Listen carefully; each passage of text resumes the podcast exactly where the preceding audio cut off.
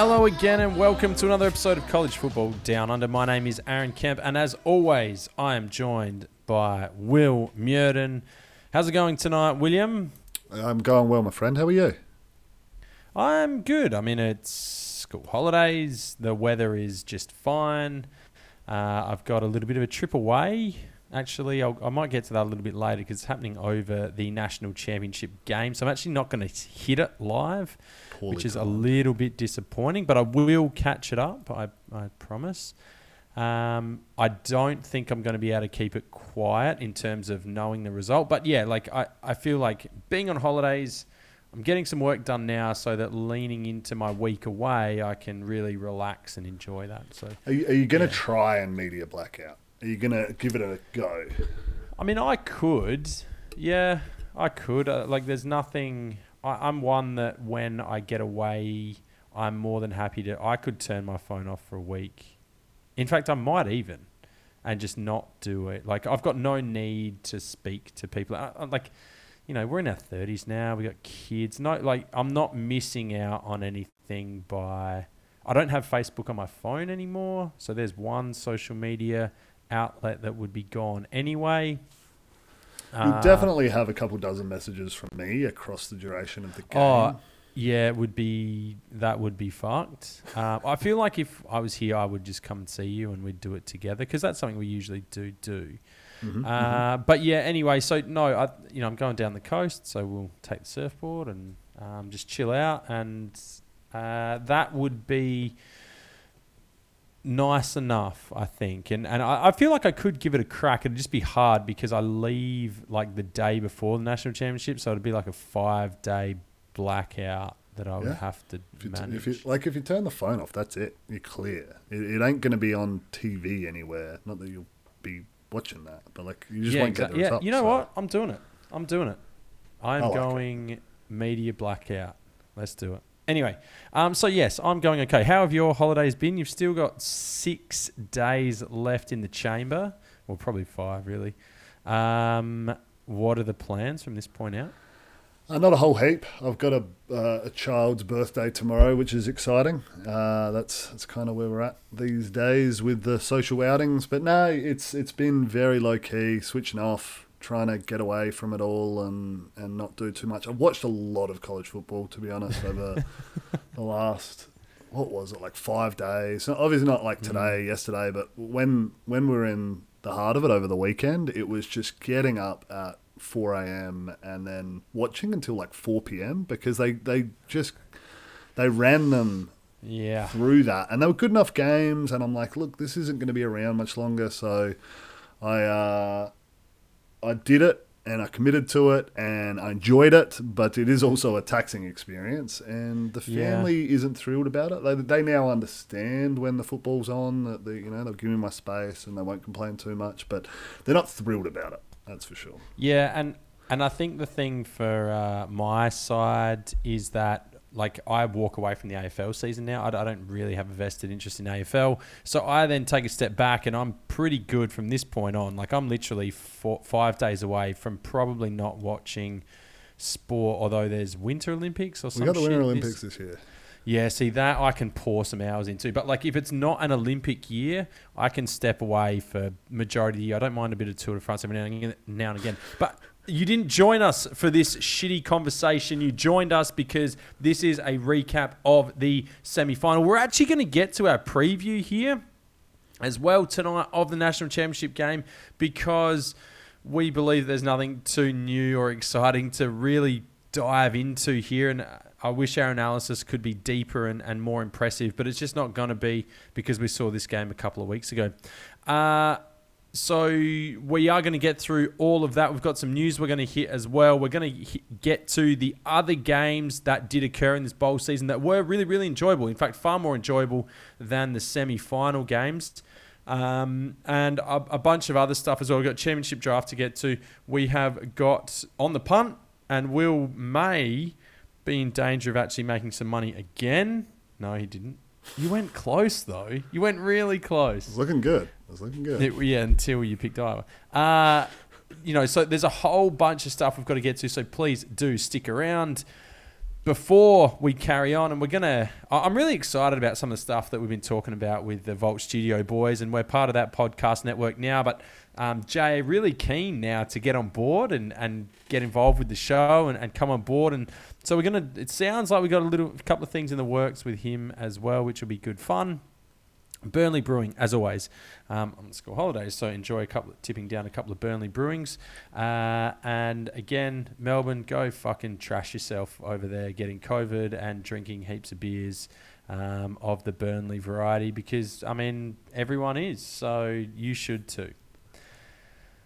That's a lot of the formalities. A couple of things for you. I've said a lot of words already, and I've had a few beers, so this is going to go well. Hopefully, I don't melt down These quite the as badly ones. as I did the These other are time. always the best ones. Squid Game. Watched it finally. Oh, well done. Uh, don't have any great takes on it. Don't know what I think. Uh, it was okay. It was fine. The thing that I dislike the most, and this is such a like douchebaggy perspective, I shouldn't even really say it. And I've got a, I've got another thing that I'm going to address with you around the gardening situation that's far more enjoyable. But I liked that it was one season. And I didn't think they needed to come back with a second season, but Netflix, in their money making, power hungry, um, decision making process, decided that season two would be good.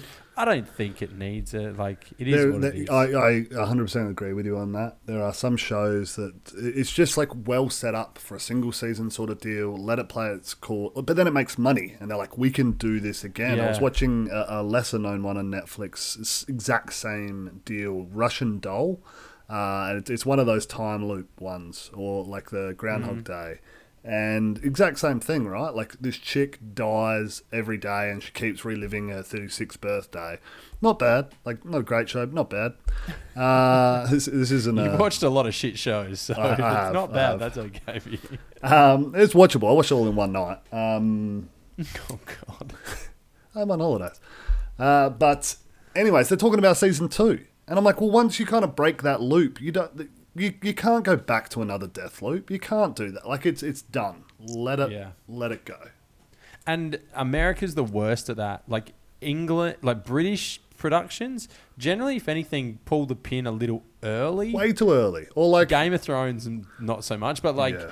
a, a, a lot of them do. They're just like, yeah, this has run its course, and everyone's Or like, even like Doctor Who, like really popular characters. Like, no, you got to go, champ. Sorry, doesn't matter. It's good. brutal. Anyway, anyway, that's so that's my take. I actually didn't hate Squid Game. I didn't. It was a little predictable. Was a bit. Um, and even I picked the old guy. Episode Yeah. one when he was giggling around, running, and while people are getting shot and dying, like I, I picked that out the gate. So, um, yeah, but not a bad show. Anyway, second thing, we I share like the back corner of my place. This is a gardening question. Shares uh, like the corner shares a fence to the property to the right of me, and then we both share a back fence to the property behind. Obviously, the property behind is far bigger than our two properties because that we're sort of like Yep, a T gotcha, junction yep. up, the, up the guts. Anyway, that particular um, property had bamboo. They grew bamboo, and if you know anything about bamboo, it's quite aggressive. Came under the fence and has grown up on our side and on my neighbour's side as well. I have cut all mine down, and but digging the roots out is fucking hard work, like real hard work.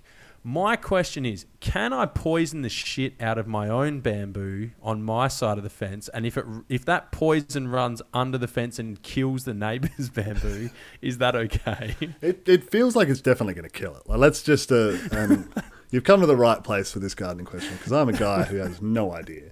But all like straight off the bat, it's definitely going to kill your neighbor's fence. So let let's let's just assume that that's definitely going to happen.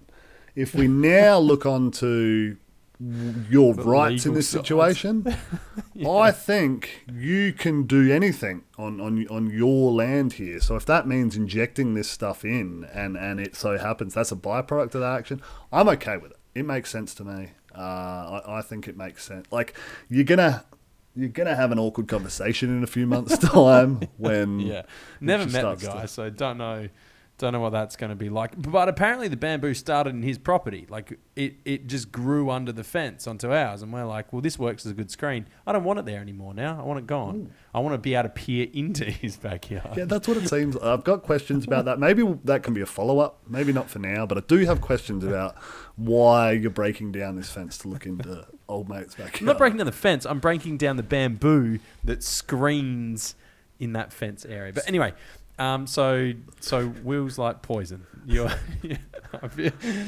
uh, yeah. I, I, knew I came to the right place. Okay, uh, let's get to some news. We're going to have to hustle through this very very quickly. There's not heaps, and there sort of is. Like, there's a lot of work around the portal at the moment. Obviously, um, the big news is that Caleb Williams, the Oklahoma quarterback, which took over after Spencer Rattler completely fucking imploded uh, took over, beat Texas, and then ran out the rest of the season. Clearly not happy with Brent Venables being the new coach. Apparently has entered his name into the transfer portal. Uh, no idea where he's heading just yet, and is even open to returning to OU. So, uh, thoughts on this situation, Will? First thought feels like a cash grab, right? It is an opportunity for you to open up the checkbooks again, open up your recruitment again, and go, look, OU, I love you, but I'm, I'm open for business. Whoever's going to pay me the most money is where I'm going to go. First thought. And, you know, I'm, I'm okay with it. Secondly, I'm really hoping he goes to South Carolina. Follows Spencer Rattler there and just fucks up. I think that would be good. Uh, the, the word I am hearing out, though, is that he's targeting Georgia. That's his uh, preferred yeah, destination. I've, That's where he wants to I go. I have heard nothing confirmed, obviously. It's all speculation at this point. Uh, yeah, I mean, Georgia have struggled at that quarterback position probably since Jake Fromm left, and you know they let Justin Fields walk and all that kind of stuff. But um, certainly Stetson Bennett, whilst he's got them to a national championship game, well, he's a senior I now, mean, so I think he, yeah, and, and I mean AJ is... McCarron, AJ McCarron got to a national championship. Do you know what I mean? Like he's not. Yeah, but oh, like Stetson Bennett's done, right? Like this is his senior year, so he's moving yeah, on. Yeah. The JT Daniels feels like the guy who would be it, and he hasn't been able to win that job Still over Stetson. can't. Yeah, it's weird, isn't it? Uh, but I, I think it opens up some interesting conversation here around players clearly having the ability to commit to a coach rather than a school. Um, and the fact that now with this transfer portal is that they can chase whoever they want. Um, it, and, and a lot of it does tend to center around when the coach changes. So you feels like he could he could duck off to USC with Lincoln Riley. Absolutely could, but that feels naive that, that he's chasing coaches. I think he's very much chasing cash here. Oh, uh, don't get me wrong, absolutely. And I think this whole portal situation, uh, very, we'll probably go into this in the off season. And yes, it would be a cash grab. Has the portal been a net positive for college football? Yes or no? off the top of your head. Off the top of my head, my initial thoughts are no, it has not. Has NIL been a net positive for college football? From what angle? Uh, from a player, absolutely. From a from you or I as a consumer of it, probably not. Yeah. Okay. Uh, interesting that the the two new additions to college football have certainly helped the players, and, and I suppose that's always been the group that has missed out. Um, but there's clearly far more to be garnered and, and understood in both of these spaces, whether it's the portal or NIL. Yeah, well. and uh, so the other thing that I look at it is like, has it actually changed all that much? Like we've seen some big high profile moves to big programs, but that happened anyways. Like we, we see, you know, the, the recruiting from a recruiting sense, these guys are doing really well because they're able to lure dudes with NIL money. They were doing it with like duffel bags of cash beforehand, anyways. Yeah, this, this really hasn't changed anything. It's not like, oh, we've lost parity in college football. That didn't exist. No, but the I think the argument was that the portal was supposed to be the great equalizer. The, so it was supposed the, the, to help, where in essence it's done nothing. If anything, yeah. maybe made things slightly worse. Yeah, and I, I think it makes it hard for someone like OU who, you know, you Brent Venables may go to a school and say, "Yep, I've got my quarterback in place," and all of a sudden he's like, shit. I've now lost theoretically, and I know this is a hypothetical, but I've lost my Heisman favorite quarterback in the same year that I've lost my, you know, five star replacement quarterback or whatever. And I, I think, and I think that's, I think the hard part about that is that co- coach is now on a shorter leash. they've got less time to get things right, and an established quarterback like a Caleb Williams, who we know is quite talented, he now doesn't have. So he's got to start from scratch at the most critical position in all sports, which makes it tough. I, I, will counter that to say I think that's probably a good thing though, where these boards and boosters and whoever's pulling the strings making these decisions need to factor that in when ultimately ousting some of these coaches because I think it's happening too soon in uh, a lot of cases. And now, with this as a ramification, it, it kind of has them having to think about that and weigh that in to go, well, if we do flick this guy, we're, we're really blowing this thing up. But I think, yeah, I, I agree, and I won't labour this point too much more, but a lot of the coaching moves that have happened this year apparently appear to be set for the long term. Lincoln Riley's not going anywhere. Like he's got the amount of time that he needs. He, he's going to get at at the worst five years. There's a few that are probably a bit iffy, like Brian Kelly at LSU. The natives could get restless just because of the uh, lack of familiarity in the area, but you've got to give him time. Um, maybe Billy Napier at Florida as well, because of the potential lack of pedigree for him. Uh, but yeah, it, it college football's changed. I guess that's what that's where we come to. College football's changed. Yeah, it's it's a fluid sport. I'm not willing to lock down anything. Uh, I mean, I thought Dillon Gabriel was going to be a superstar I mean, co- uh, quarterback speaking, at UCLA. Speaking of people, cannot wait to watch him get around the Bruins this year. Yeah, so Dillon Gabriel changes his mind. He was committed to UCLA, and I don't know the formalities of transfer portal commitments. Um, I assume they would have to sign a letter of intent. When you sign a letter of intent, you are no longer a allowed to be contacted by another school, but b you're not allowed to. You are effectively committed to that school at that point. You cannot go anywhere else unless they choose to re- release you. If you commit on Instagram slash Twitter via some sort of graphic by Hayes Fawcett, then you know that is not considered a binding contract. But as soon as you sign that letter of intent, now to transfer sign that letter of intent, I don't know. Graduating high school players do. I'm not sure what it is. Either way, Dillon Gabriel has changed his mind. He was locked into UCLA. He's now going to Oklahoma. Um, uh, it it probably comes out a bit of a wash in terms of if Dillon Gabriel, like Dillon Gabriel is a known commodity. Yes, you lose Caleb Williams, you get Dillon Gabriel, you can deal with that for a That's year. That's a step down. That's a step down. Caleb it is Williams, a step down, but Dillon Gabriel is a good quarterback. Like he's it's, good. It's not, he's good, but it's not, not Caleb like, Williams. No, he's not. But it's not the disaster that it could have been if you were having to start. Who's the guy there now?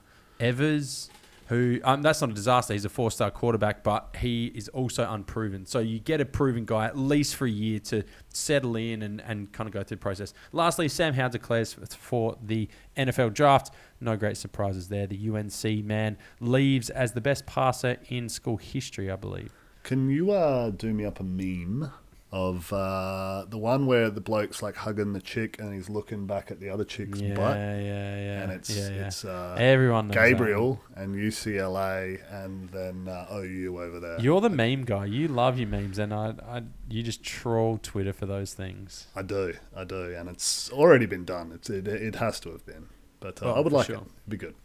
All right, we have burnt through some clock here, early days. Let's get to the college football semi-finals, and we are going to start with Alabama and Cincinnati. Uh, I can't even remember what bowl they played in. Not the Orange Bowl. What was it? Come on, you need to know this. Uh, Sugar Bowl? Sugar. Was it the Sugar Bowl? No, no, that was Bowl. Baylor and Ole Miss. We are crushing it. It wasn't the Rose Bowl. It was the Will. Uh, it wasn't the Fiesta Bowl. you are the. F- this is a fucking disaster. Speaking of disasters, have you got it? No, you don't, do you? No, no like I, I, I did not have it. Cotton Bowl. They played in the Cotton Bowl. They did play in the Cotton Bowl. All right uh, presented by AT and T. Uh, this uh, game was pretty shit, actually. I mean, the semi-finals in general were like so. Actually, so it wasn't even presented by AT and T. It was by Goodyear. So let's fuck. you can see I've already had a few beers. All right, let's bloody get this thing going, eh? First and goal from the eight. Young throws, has his man, touchdown, Slade Bolden. And they throw deep to an open receiver inside the 10, Ja'Corey Brooks. Down to the pylon, touchdown, Alabama. 73 yards rushing for Robinson. Young over the middle, touchdown, Alabama. Cameron Latu.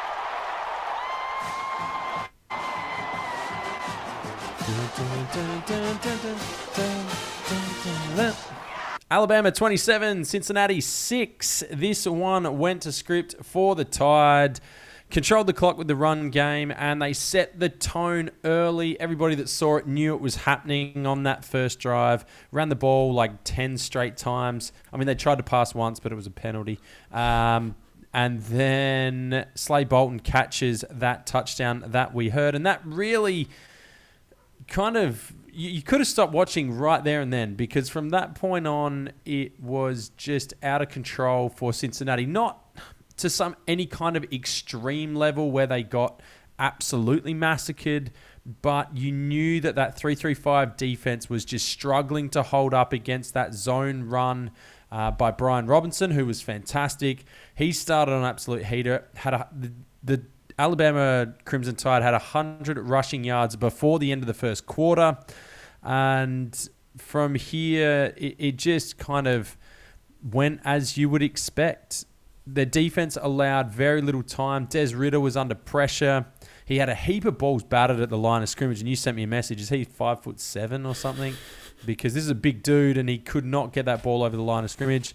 Um, and Alabama played a lot of zone behind it, probably a little more than I thought they would. I know Josh Jobe was out of the game, um, but they squeezed those windows tight, and Des Ridder's accuracy isn't kind of what he's known for, and and he just couldn't get that ball into that that tight zone coverage. Uh, I don't really know what to say. I mean, Alabama really never looked trouble. The, the, the other big issue for Cincinnati outside of the, the inability to stop the run was getting anyone on the outside to win. Like the receivers look so undersized and so physically different to what the Alabama defensive backs were like. They had, you know, you got a lot of speedy type small guys on the field. And as soon as they got into the red zone, you felt like they had more chance of scoring from the 40 than they did from the 10 because those small, speedy wide receivers couldn't get loose in the condensed field and they had to settle for field goals. They went for it on fourth down a number of times, and it just it never happened. Like it never got close, and Cincinnati uh, were off the pace. Uh, and, and this is like I, I don't I don't have heaps more for this, but like this was an Alabama team that is widely considered not the best Alabama team of all time by any means. Um, are not even this was a team that wasn't even supposed to win the national championship. They're not even considered in there in the top kind of three or four, and they've come out here and completely decimated a Group of Five team. So the the takeaway for me here is the Group of Five got their chance, and they're just not there. There's a lot of teams that aren't there. I appreciate that, but Cincinnati certainly weren't. Yeah, look, I don't think anyone else is putting up a better showing than what we saw here. This is just uh, an, a really, really good team that was had had a plan and they ex- executed it to perfection. They knew that they were going to be able to run the ball all over this Cincinnati team, and that's what they did. Cincinnati has really, really good pass defense. They've got two very talented future NFL cornerbacks starting uh, for that team, and they actually performed quite admirably. Like they, they kept Bryce Young to only 180 yards. Yes, he had the three scores. They were nice plays. He's the best player in college football, having won the Heisman. Like it, that's not a shock to see, but they had a game plan to just run this ball, and Brian Robinson, as you mentioned, stood up to the plate here and delivered on that. He had 204 yards through this one, which was an Alabama bowl record. Lots of records broken over the last few days too, by the way. I don't, I don't mm-hmm. know what mm-hmm. that's all about, but um, he was really, really good. And, and he's not a flashy runner. He's not a Najee who's like hurdling dudes. He's not a, a physical freak. Like, I mean, compared to you or I, yes, he is. But compared to the Alabama backs of old, he's more your meat and potatoes. But man, does he do the fundamentals right. And he delivers a whack every time. He pushes himself yeah, he forward. He gets those. Run, he? Exactly right. He gets those two or three yards. And that's why. Like he's he's been around six years now as a redshirt senior uh, with with this COVID, five or six years, and that's a long time in a program that expects perfection in everything that you do. So he's right there with all of that, and he was really really good in this, and and and that was very much the difference. Uh, uh on the other side, as you mentioned as well Cincinnati just couldn't get anything going offensively. They never really looked all that dangerous. All they could manage was two field goals on the day. Uh, they had a third where they got in the red zone, but then lost it on downs. Like it just it wasn't happening for him. Desmond Ridder is a dynamic dual threat guy, but he just didn't look it. As I mentioned, he kept having balls batted down. He wasn't able to escape the pressure when it came. He wasn't a- able to challenge them with the legs, like we've seen some quarterbacks have success previously against his Alabama team with. It just didn't happen. Uh, he, he, was kind of running around, scrambling. He ended up throwing the ball 32 times, but only completed 17 of them. It was 140 yards. Um, they actually they ran the ball okay. Jerome Ford uh, was not too bad in that instance, but they were behind the eight ball from the get go, and, and they needed to, to play catch up, and, and it was just not the recipe that uh, Cincinnati wanted to see in order to have success in this game. I don't know how many times you have to play it to have Cincinnati win this one. There is a number, um, but Nick Saban is a hell of a coach. He's been doing this a long time. He's very good at what he does. Uh, he's prepared this team exceptionally well, and they they flexed. No surprises yeah, they, here. They did, but without like it was done by the run game, and I, I don't think to me like Will Anderson got you know defensive player of the game. I don't think he was the difference maker. Yes, he came on later, um, but I thought Christian Harris was a bit of the difference, or even Jordan Battle at his safety position was really, really good, um, filling the alley and, and making some coverage plays as well. Uh, I think Cincinnati also had some inju- injuries. You had White, who the uh, as a wide receiver, he is that big body type, and he wasn't healthy, and we saw him even go out of the game late injured as well, and they just couldn't get him involved. And he was one that was a bit of a um, someone that could physically hold up. And you say Brian Robinson, yeah, meat and potatoes, but he did most of his damage actually outside the tackles. Yes, he was getting help from his offensive line. Obviously, you're not putting up over 200 yards without having a good day from the offensive line. Uh, but uh, you know, a lot of that kind of stuff was this stretch zone and, and getting to the perimeter, and and that's where I thought actually Cincinnati might be able to be okay. Their linebackers, you know, have always been or, or recently have been physically on par. Like they could hold up at the point of attack. They can tackle well and bring guys to ground. They're experienced. They're six year seniors as well. So you've got some big physical bodies there. It's not the inexperienced, physically different, and and I don't mean that in a negative way, but by when you get to um, group of five teams. A lot of the players just are a bit physical. They're not physical specimens that you get at the top end of college football. Um, so you might see a little bit of a shorter squatter linebacker, someone without the range, or someone who's a bit skinnier that is forced to play down in the box. Cincinnati, you've got the pieces that you would hope that defensively they could hold up, and they just couldn't against the run. And um, when it comes down to it, the difference in both of these games was the line play. And Alabama's offensive line dominated, and we'll get to the next game as well. And, and that was certainly um, an expose on how to play in the trenches. Definitely, and like not only how they play, but you could see the physical mismatch. Like it, stood out on on the screen when you were watching it. Alabama's like Evan Neal is a, massive dude. He stands out amongst his own O line, but it, it's just crazy. What does this mean for Group of Five teams? Like, and I know that the four team playoff is, is, not lasting until, until it's expanded. You're not. Like yeah. That. Yeah. That's essentially what we're going to see on the back of this, which is unfortunate, but it is what it is. I mean, this I have no issues with them playing in it. Who do you put in over them? Uh, a Notre Dame team who finished five, who lost to them during the year, out. and then lost in the Fiesta Bowl. Anyways, like it, it doesn't make sense. That was the right call. It's just Alabama are better on the day and are a better team. Yeah. Um, anyway, all right. Let's move on to the Orange Bowl, Georgia and Michigan. Uh, and here we are again, SEC. SEC. He did not come down with the team. Reports of his COVID, but number 30 key safety for the Wolverines is in there. On first and goal, Bennett to Bowers. And Brock Bowers scores, and Georgia draws first blood. McIntosh is going to throw it. Lobs to the end zone. Caught. Touchdown. Mitchell. Bennett. Backpedals, scrambles, heaves downfield. It's caught. Jermaine Burton scores.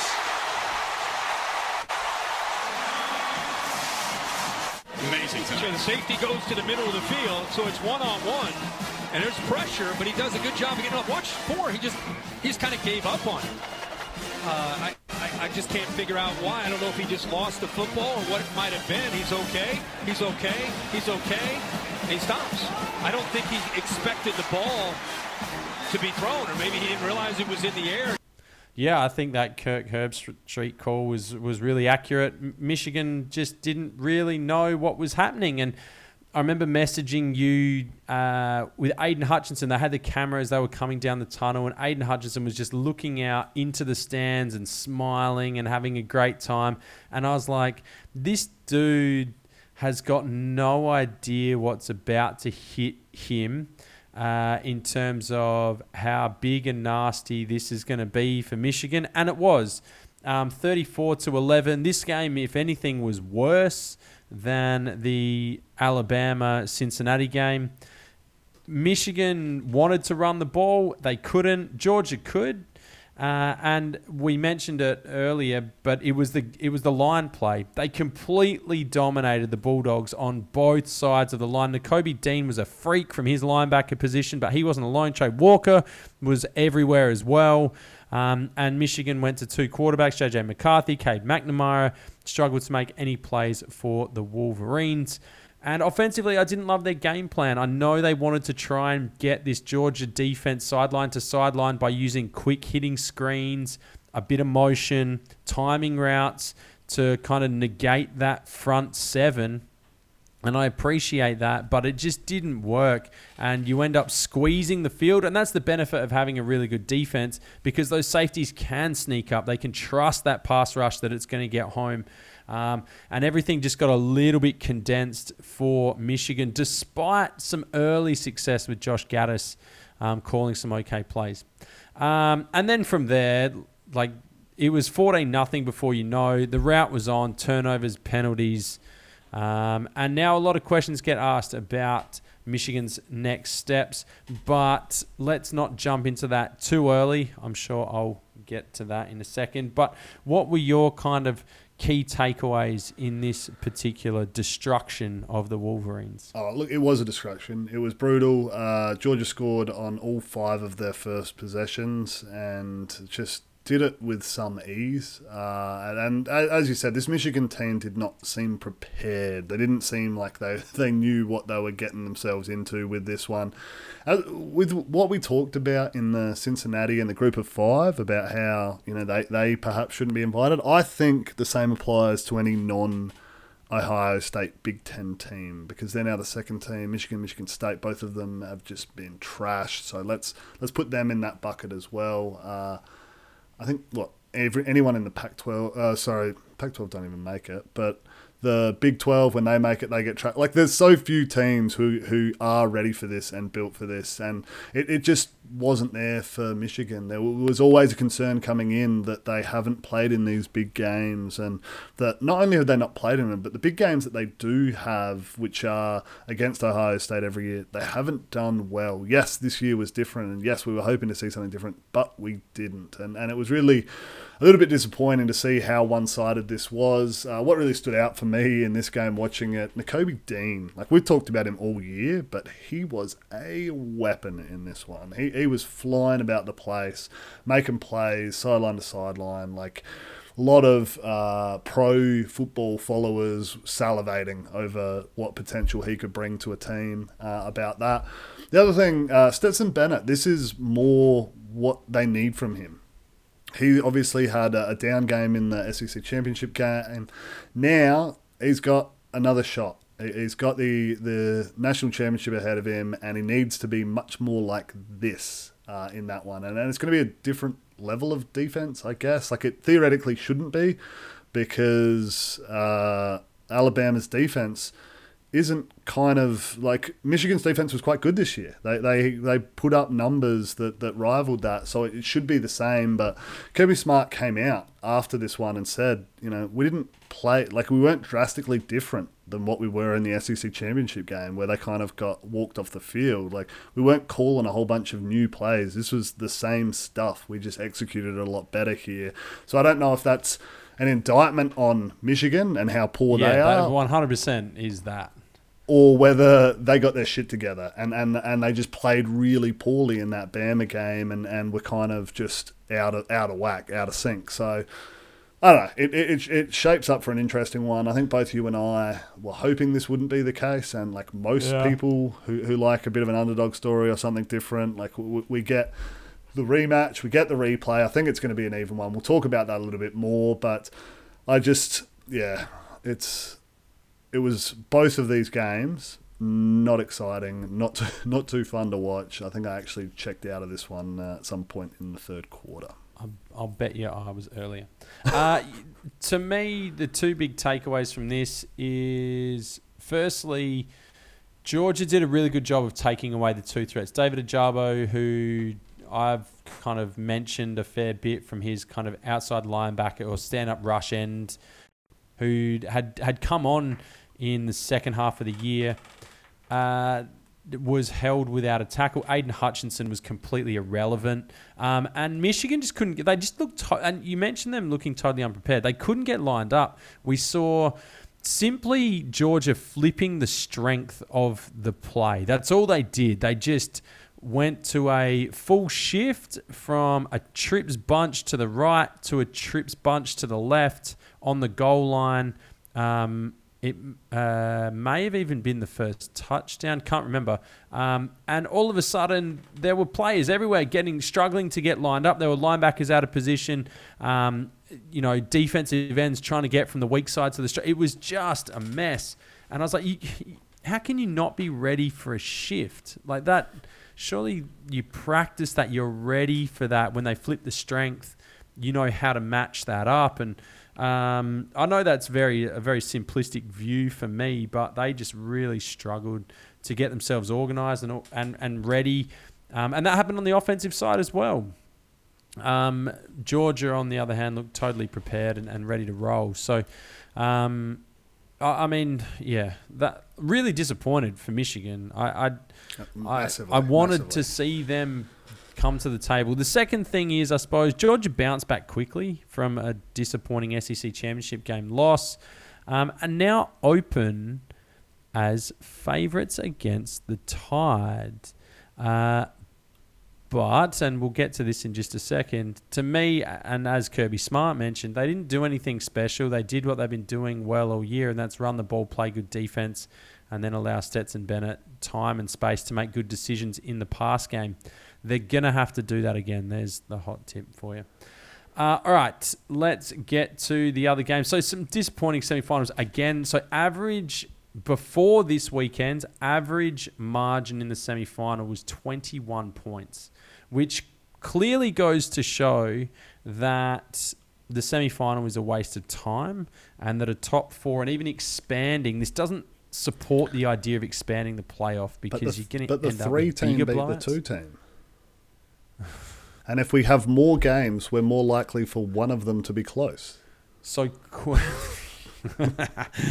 so question for you: Do you think the uh, playoff committee, because we know the playoff committee manipulate the semi-finals to get what they want, if it was just the two teams in the national championship, would it have been Alabama, Georgia? I don't think Do you think? I I'm don't think they could have. I don't think they could have. So one lost Georgia in the SEC championship game. Yes, it was to Alabama, and we've already seen it. Uh, it was Which because we'd already seen straight it. If, if it had been earlier in the year, we would have seen the old LSU Alabama one. But because it was Yeah. literally the week before, and then, then it would have been the next game, I don't think you could have. Which would have been maybe even worse. All right. I still think you got to win your conference. Anyway, uh, Oklahoma State 37, Notre Dame 35. This one goes down as a record in that Notre Dame haven't lost after being up by three touchdowns since 2004. They did that on this occasion. Oklahoma Um, State mainly never won. on Never won by being more, uh, 21 points down.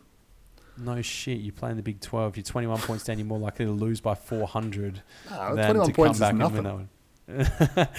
um, mainly on the back of Tay Martin's big day. Um, some timely quarterback scrambles by Spencer Sanders. But overall, how did this one happen, Wim? Look, it, it was all Notre Dame early. They came ready to go and were prepared, uh, and Oklahoma State were not. They looked really uh, patchy early on. They were not having any minutes. They were giving up big plays.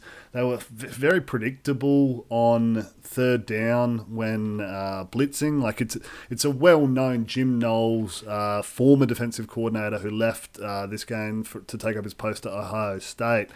Uh, well known he likes to blitz, right? And and I think the guys like, well, what did what did Knowles used to do when uh, when it was third down? It's like, well, just engage eight. Let's send everyone. And like, there was one play where they just walk everyone up to the line, and the quarterback just kind of looks and makes a quick check, and everyone comes and he just dumps it over to the running back, and he goes in on a fifty-yard score, and it's like everyone watching is like, that was weird uh, and obvious and easy, but whatever. Like it, it- that was part of the adjustments, and Notre Dame were, were well and truly rolling. They, they were dominating up front. Their offensive line was more than what Oklahoma State had seen all year. Like Oklahoma State's defensive line had been really good and a strength of this uh, team.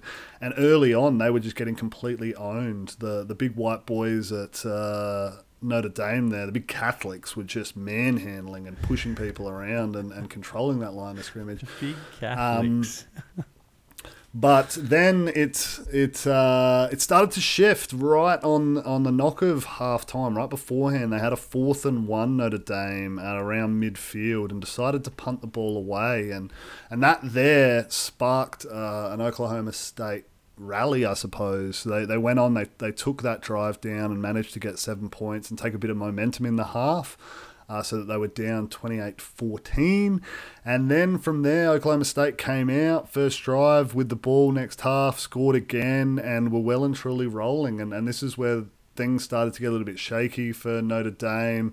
Uh, the the dominance that they had up front started to waver a little bit.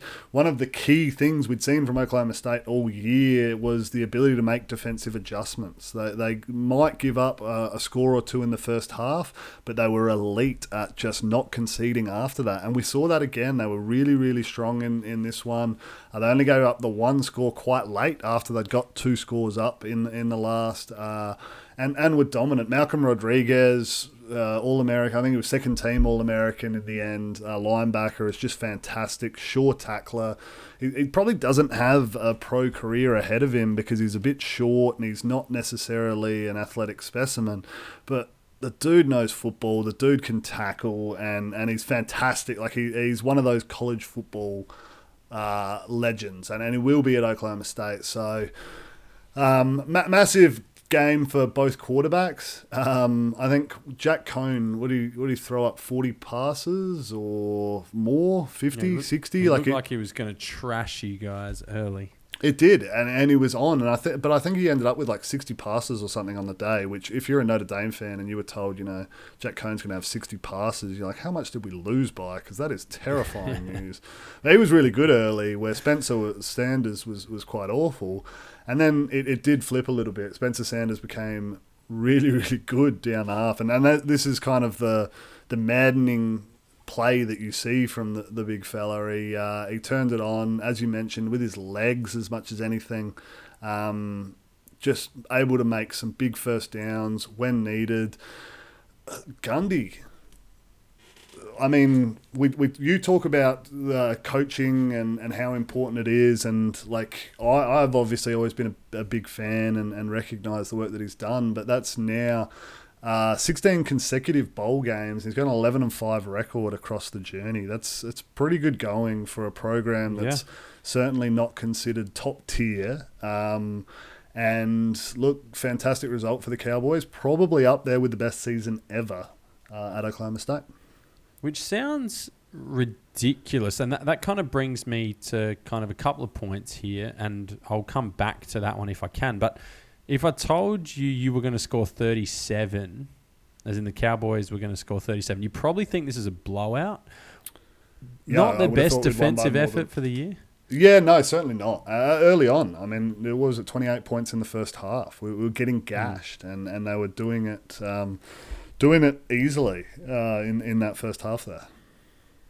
Uh, and secondly, an unexpected season. Yes, one of their best, but unexpected. Like you didn't put a lot of faith in Spencer Sanders. You obviously come on the back of losing Chuba Hubbard, um, all those wide receivers through Taylor time, whether it's yeah, um, Tylan Wallace, uh, even Washington before that.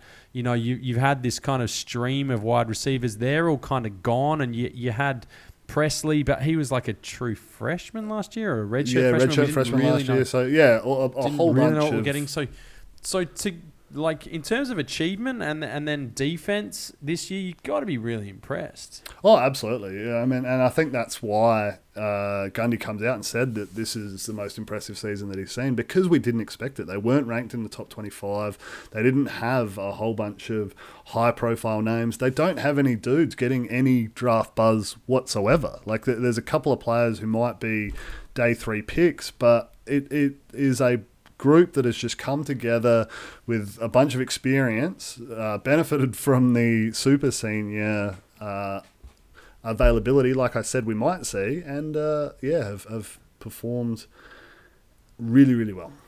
Still couldn't win the Big Twelve though. So No, maybe one- next year, one- mate. one yard maybe short. next year. maybe And, next year. and that one yard would have cost us to get reamed by Alabama. Uh, all right, Ohio State come from behind to beat Utah 48-45. Really entertaining game, this one. Jaxon Smith-Njigba um, and CJ Stroud set all kind of crazy records. Stroud was 37 and 46 for 573 and six touchdowns. He was only a f- three yards short, maybe, of an all-time bowl record. Smith-Njigba 15 receptions for 347 and three TDs himself. He actually probably should have had more if he didn't fumble. Um, but uh, this was a wild game. Special team gaffes, crazy runs, turnovers. Um, a backup quarterback for Utah asked to go on a game winning drive, having never thrown a ball in college, and he actually did that. um, I mean, how did Ohio State get so far behind in this one? And then how did they scramble their way back into a winning position? Well, Ohio State were shorthanded coming into this. They, there's some stat that they had something like 36 scholarship players unavailable, uh, and that's like from the start of the season. So that's dudes who had long-term injuries or COVID opt-outs, the, the whole deal. Uh, that's a lot. That's a lot of guys. And, and yes, everyone's like, oh, yeah, but the backup five star just gets to come in and play. It's like, yeah, but he's never played before. And he's also 18 and he's got piss running down. Like, like it's, it, it is going to impact you. And I think you saw it more on the defensive side. Like it was Utah dominating. And, and they just couldn't stop them. Utah were, um, and their boy Cam Rising was just having a field day, dissecting Looks them, like cutting them apart. And it looked like he was just going to score a touchdown on every drive that they had. Like it was no question. And as soon as uh, Ohio State had fallen behind, there was like, well, they're not going to be able to get a chance to catch up because they're never going to stop Utah. They're, they're just going to Yeah, yeah. keep keep running. they're going to keep going here. And I mean, Jaxon Smith-Njigba, his, his day was phenomenal. Like, Utah had their their issues too, so they uh, were actually starting their third string running back at corner on him. Uh, so so you do need a bit of an asterisk against. Like they'd, they'd had a number of injuries themselves, so he was running around, and then this same guy was also getting carries, uh, toting the ball. Like he was playing true two way football, but also just getting toasted, like just getting absolutely reamed. But one of the better wide receivers in all of college football. Like it's it's no shame. It's just it's a rough outing where like you know you've just been reamed. It's like all right, now we need you to go run into some big fellas and. You know, you might get some water. It's the old like back when we played. You just don't get off. It's Yeah, like, yeah. can I, can I have Yeah. special teams off? Like you're kidding yourself if you think you're getting off a special team. Uh, yeah, memories. Um, but a really entertaining Rose Bowl. So that was uh, Absolutely, it was was. It was. It was fantastic to watch. Like it was, it was what I wanted. I, I was chatting to a friend of the show, Hugh Diesel Stevens. Uh, he's he's a Pac-12 guy, USC guy. I think he was hoping Utah would Mm-hmm. get around, and I was like, I just want a good game. Like I'm just hoping for something entertaining, and then kind we of weren't- like, we get that towards early, the so- end, he's like, "Yeah, I'm like, that's it's pretty good, pretty, pretty good." Uh, Baylor beat Ole Miss 21 7 in Dave Aranda's first year at Baylor to go from, I say bottom, I'm using that term um, a little bit haphazardly here, but, uh, you know, Baylor were not good last year. Uh, and they go from that to a Sugar Bowl. Really, really impressive. Really impressive. The big news in this one, though, the game itself was a flop. Matt Corral comes out with an injury which looked relatively serious at the time uh, and just goes to confirm. And I hate opt outs in bowl games. If you're going to opt out of a bowl game, why aren't you opting out as soon as your team is ineligible for uh, your conference championship? Like, to me, that would. Like you might as well, as soon as your season's done, you might as well opt out. Don't give me this bowl game crap. As soon anyway, as you put enough good stuff on tape, you're like, you know what, that, or that, that looks pretty good. I'm done. Yeah, yeah. Uh, now Matt Corral didn't do that because we love Matt Corral. He's a an awesome player and, and goes about it the right way, um, despite his high school alcohol problems, which unconfirmed. So, uh, but you know he comes out with an injury now, and that puts him in some doubt around his lead up into the NFL draft. It certainly does. Uh, look, initial uh, reports that came out from Lane Kiffin uh, that the X-rays were negative, so that's good. But I don't think this is one of those X-ray deals, right? It, it seemed like it was probably a knee injury. Uh, uh, I think at this stage, you know, you kind of look towards the ACL, which is super disappointing. But a lot of dudes come back from that if it is just the standard, straight up and down, regular ass ACL, and that's what, like, hopefully it's better than that. Hopefully it's like PCL or, or something friendly. But um, it, it it's you hate to see it. You absolutely hate to see it because you're right. He is a guy who came out openly and said, "Look, I, I want to play for this program. I'd be nowhere without these guys. They gave me the opportunity. That, that- like they've given me everything. So I want to I want to pay that back. And you know, if if something happens to me, he was almost tempting fate with this statement. When you look back at it, something happens to me, then so be it. Like it's it's out of my hands, sort of thing. Mm. And and then it did, and I'm like, oh, that's not a good one for religion. Well, maybe it is, depending on how you look at it. I'm not sure. Um, but it it's it was really poor to see. And then after that, they had uh, their backup quarterback into the game, and it was just a real dour affair. Uh, uh, neither team really looked like challenging the scorers for most drives that were, were taking part. Baylor were able to kind of get a pick six uh, quite early on in the piece, and, and that looked like it might be enough for a long while there. Uh, the Ole Miss kind of came back to life in the second half and put up a score, and you're like, oh, maybe they can do something, but there was no more of that from them. And, and then Baylor had a couple of good drives, uh, put it away, and cap what is one of the more impressive turnarounds from a program we've seen in recent history, really. Like Dave Aranda has done a fantastic job. As you mentioned, they're at the bottom of the Big 12, and this is a school that recently was quite good. Like they had won a Big 12 not all that long ago, but then they went through quite like a whole bunch of scandal and that can often destroy a school. Like we only have to look at Miami and how long's it been since that like you're still waiting, right? Like it, it, it can have a severe impact on how you turn that around and, and they've gone and plucked Dave Aranda from LSU and the dude is just like no emotion. He's got nothing. Uh, even when they like dumped him with Gatorade, he was just like stone faced, like he didn't even feel it. I'm like, this dude ain't right. He's just different. And hey, he brings out the best in his program. So uh, Baylor, fantastic cap, a fantastic year, uh, and would be absolutely thrilled. Sugar Bowl and a Big 12. Um, and they'll be set to go and dominate the conference from here on out with Texas and OU vacating. So there will really be no other challenges from the boys from Texas. So Texas is one true team. All right, uh, Kentucky beat Iowa twenty to seventeen. You would love that. Arkansas twenty four, Penn State ten. Wake thirty eight get their win over Rutgers, and Central Michigan filling in for Miami beat Washington State twenty four to twenty one. So anything on those four games? Pac-12 just cannot like they cannot take a trick. They they just have had a horrific bowl season again. Like real questions are going to be asked about their status uh, on on the back of some of this stuff. Utah looked quite good. Like they, they, they looked alright, but they still managed to find a way to lose.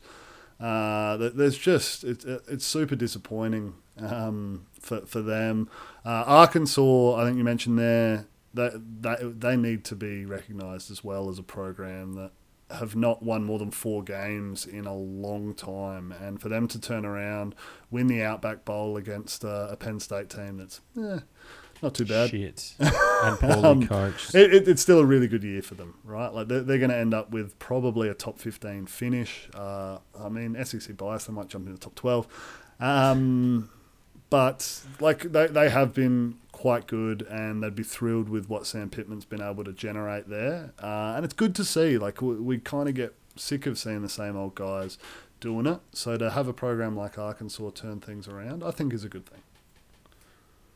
Fair enough. All right, I'm going to put a timer on this that because that kind of brings, unless there's any other games that you want to talk about from bowl season, that pretty much wraps things up. No, yeah, I, th- I think that's good, mate. It, it was a hell of a bowl season. It, it was good fun. I know you were kind of ragging on it a little bit in the lead up too, but a little bit. a, Still am. Still think it, it was a lot of the games, if you if you were just watching them for what they were, enjoyable viewing. And like it, it's tough to argue that the, the Tennessee Purdue one, whoo that was good fun. Uh, Tennessee got hosed, but that was a, a cracking matchup. Um, and Yeah. we got robbed of more of it, which we could have had if, uh, if that one wasn't blown dead early. Uh, okay, let's move on. This is going to be our very quick preview of Georgia and Alabama. So this will be the national championship game. This occurs on the 10th here uh, in Australia. Now this is a repeat right? of the SEC, uh, Isn't SEC the championship 11th game. 10th there, 11th? here? Is it the 11th? Is it? I believe so, yeah. 10th? Uh, Okay. That's Otherwise, I've taken an extra day's leave for no reason. Okay. Uh, a repeat of the SEC championship game. I don't have anything new in this because Georgia didn't really shock me in terms of what they produced in the semi final. I think if they can stay out in front of it, which didn't happen. So remember in the SEC championship game, and I'm going off the top of my head here, I haven't actually, can't actually remember. Were they up 14 nothing? Uh, 10 nothing? 10 Whatever nothing and then just got trashed and fell behind. They can like that can't happen. They cannot get that blitz on by Alabama and end up in a in a touchdown hole because we know Stetson Bennett isn't built to come from behind. He looks fantastic when you can control the run game, control the defense, um, and allow things to happen. It is a short turnaround, so it's a little bit difficult to you know, really lean into what like what change is going to be made. How much can you implement in that time? Sure, you, you're going to put in some plays. You're going to put in a few different um, formations and and a few uh, little series off of those. I, I appreciate that, but you know, you've got John Metchie out. So if if Georgia can now take away Jameson Williams, we didn't see out. You know, Slade Bolden made a couple of catches, and you know, yes. Um, Jal- um, Jahleel, the tight end from Jahleel Billingsley, uh, made some catches, and Cameron Latu caught that touchdown. But it was really the Brian Robinson run game. So I think if you can take Jameson Williams away and you can take the run game away, you're forcing the ball into somebody else who they're not super confident in going to. Um, and we saw Bryce Young when they got some pressure on him. Cincinnati did at, at the end of the at the end of the first half and started the second half in the semi final. When he was under pressure, he he doesn't look as comfortable because no quarterback is. If they can keep that up for a full 60 minutes, I believe they've got a chance. And that's all I really give them is a bit of a chance. And people saying, oh, we should deserve the replay. It'll be closer than 17 points, which they lost by last time. Don't give a shit. They lost by 17. This shouldn't really be happening. But it, the recipe is pressure for four quarters. It has to be take Jameson Williams away, take the running game away, and then see how you go from there. Uh, I, I, I just don't. I still don't see a way in which I, I put too much stock in Saban out coaching Kirby here. Whatever that looks like, if that means they go more QB run, uh, whatever that looks like, I, I just don't see it happening. Um, we know in the S, and again, I'm rambling here because I've got no notes on this. I'm just talking on the top of my head, so I do apologize. But we saw a lot of like quick screen game and, and getting getting the ball on the perimeter fast last time to really tire out and negate Nakobe Dean to take away Davis up the middle. Um, so it'll be interesting to see if they go back to that plan or what changes you do get to see if you can keep that defense on its heels. Yeah, look, I know one of your favourite sayings. Take whatever you want from that. One of your favourite sayings around the NFL is is that it's interesting because you get teams playing other teams multiple times, which, which is a big difference to what we have here. So, coaching really comes into it when you have multiple matchups against the same team. Adjustments need to be made, and, and, and it is a factor. When you look at this, you go, "Well, I've got more faith in Nick Saban as a coach." So uh, that that kind of has you leaning one way, but I'm still sitting on the Ge- Georgia train. I picked them at the start of the year. Uh, we, we've ended up with a matchup, which I mean, for all the chaos and carnage and fun upsets and the most upsets in the top 25 we've ever had, we had Alabama one and Georgia three at the start of the year. We had Alabama one and Georgia three at the end of the year, and now we get the two of them facing off in this uh, national championship game. Like, it is disappointing that it's come to this, but I'm I'm sticking to my prediction that Georgia uh, would win from the start of the year. Like I, I had them. I think they've got the talent. I'm taking that SEC championship game as more of the aberration. I think this defense is better than what got showed there. They did well and truly get out coached, but they have more opportunity to learn from that and to improve on that. And I fully expect them to. They, they have put together one of the all-time years from a defensive side of things without that one game. And like I know we can't take out that one game because that's who they're playing this week. But I think that they have the dudes and I would be shocked if at both Athens and Tuscaloosa there's not a group of people being employed to wear hazmat suits and like those chemical sprayers with like I don't know, Aquium gel that they just kind of like have broken down into like a watery spray that they just walk around behind the players, in front of the players, and, and just kind of like spray everything to keep these guys healthy and up and about.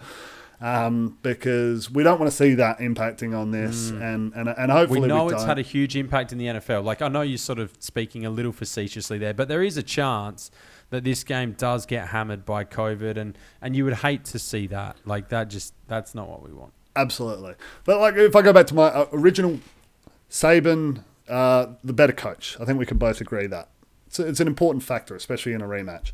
We've got Bryce Young and Stetson Bennett. Who, who's your pick there? The, the Heisman winner or the guy who walked on and you know performs admirably? I'm, I'm Uh, probably, probably- taking. I'm, I'm probably taking Bennett, right? So it, it's young. So they've got the quarterback, they've got the coach. That screams uh, Alabama. But going back, They haven't and- always put it together though. They haven't exactly, exactly right. My counter to that is we had a point in time this year after Alabama just scraped over against Florida, a pretty average Florida team. They won 31 to 29. Two weeks later, they lost a 17 point favorite to Texas A&M. We had Alabama fans coming out going, "This team ain't for real." Like I, I, I I'm. I'm still thick and them, thin. and that's I'm the thick and thin. part. I'm, That's I'm the through critical them. part Exactly right. They, they stuck with them, I'm even still though a fan, even though they lost. Okay, dickhead. even though that they recognise that this isn't one of the best teams of all. Like that was that was kind of the rhetoric. This uh, this uh, Alabama team is not that good. Georgia are much better than us, and we're not that good. And now it's just completely flipped it on its head, and it's like Alabama are the world beaters. Vegas don't see that. Uh, The the only issue that I do see with that is whilst Alabama hadn't played well, their last two weeks suggest otherwise. I mean, it's which clicking is now, right? again a sign of coaching, and if it's all coming together for them, um, then I think yeah, danger danger time again. I, I, I read a fun stat on this one. I, I will wind it up because I don't have much more to talk about. A fun stat on this one. Bama, two and a half point underdog. Only the second time since October 3, 2015 that they've been an underdog. The other time was a few weeks ago against Georgia. Yeah, They're just always favourite, which is nuts. Uh, I, look, I'm looking forward to it. I'm backing Georgia in. I think it's more of a heart side here because I made the call early in the year because like Georgia haven't won in 41 years. I'm, How does I'm- this play out though? Like, how do you see this game going in terms of schematically? Like for me, I think Alabama go. I think they go to the screen game again. I, I, don't- I don't think you're going to get success on the edges running the ball. And I know this takes a little bit more film deep dive than what we've done, but I don't think you're going to run outside as much. I think you're going to see a lot of misdirection. You're going to see a lot of different stuff in the backfield. You're going to see screens looking left and then come back the right. Try and confuse um, and get these guys moving side to side, but you can't do it in the same way that you did last time. So you don't have John Alabama went, this time either. no, they went. They went like now screens. They went quick screens. You're gonna have to. I, I wouldn't surprise me to see. Look for Brian Robinson. Um, look for Trey Sanders to get involved in the screen game. I could see more, still more screen game because I think you want that misdirection. But I think it comes maybe more from the running backs this time rather than the wide receivers.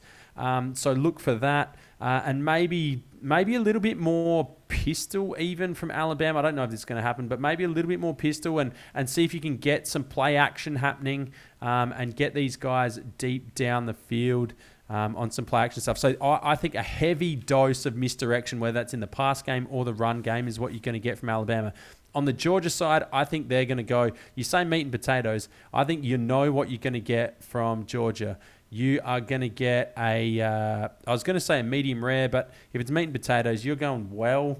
You're going well done. You're going the broccoli's overcooked and the potatoes are mushy as fuck with like a, like at least a kilo of butter on top and you, and a, you know maybe a little grind of pepper but not too much because that's kind of spicy um, but like it is going to be predictable and if if they can't beat you that way then they're not going to win. I don't think Georgia go out there and go and do something drastically different to what they've already done. They're going to want to try and run the ball. They're going to want to try and muscle you up front, and they're going to want to play good defense. And if they can't do that, which we saw in the SEC championship game, they couldn't. If they can't do it again, they lose this game. So they, I guess they're going to, you know, double down on what they do well, which kind of makes sense. But It does. It I, does. I don't know. and it's gonna- adjustments. And as I said when we were talking about the Michigan game, they didn't go away from it then. And, and I think you're right. I think they stick with it now. They just try and adjust. They dive into that, and it's much smaller adjustments, but they make those adjustments on what is the core of this football team: elite defense, and then feeding it, feeding it, and letting that happen. So I think it's going to be a close game. I think it's going to be within one score. Uh, I'm, I'm taking Georgia, but I'm not putting any money on it because we know the rules.